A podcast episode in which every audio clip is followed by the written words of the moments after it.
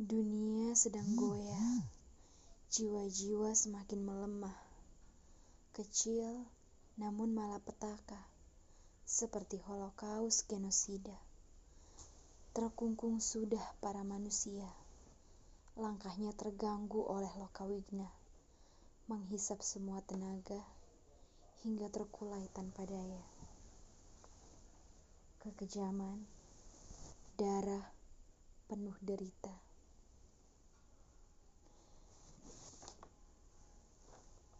Perkenalkan, saya Cindini Febriani. Saya biasa dipanggil Indi.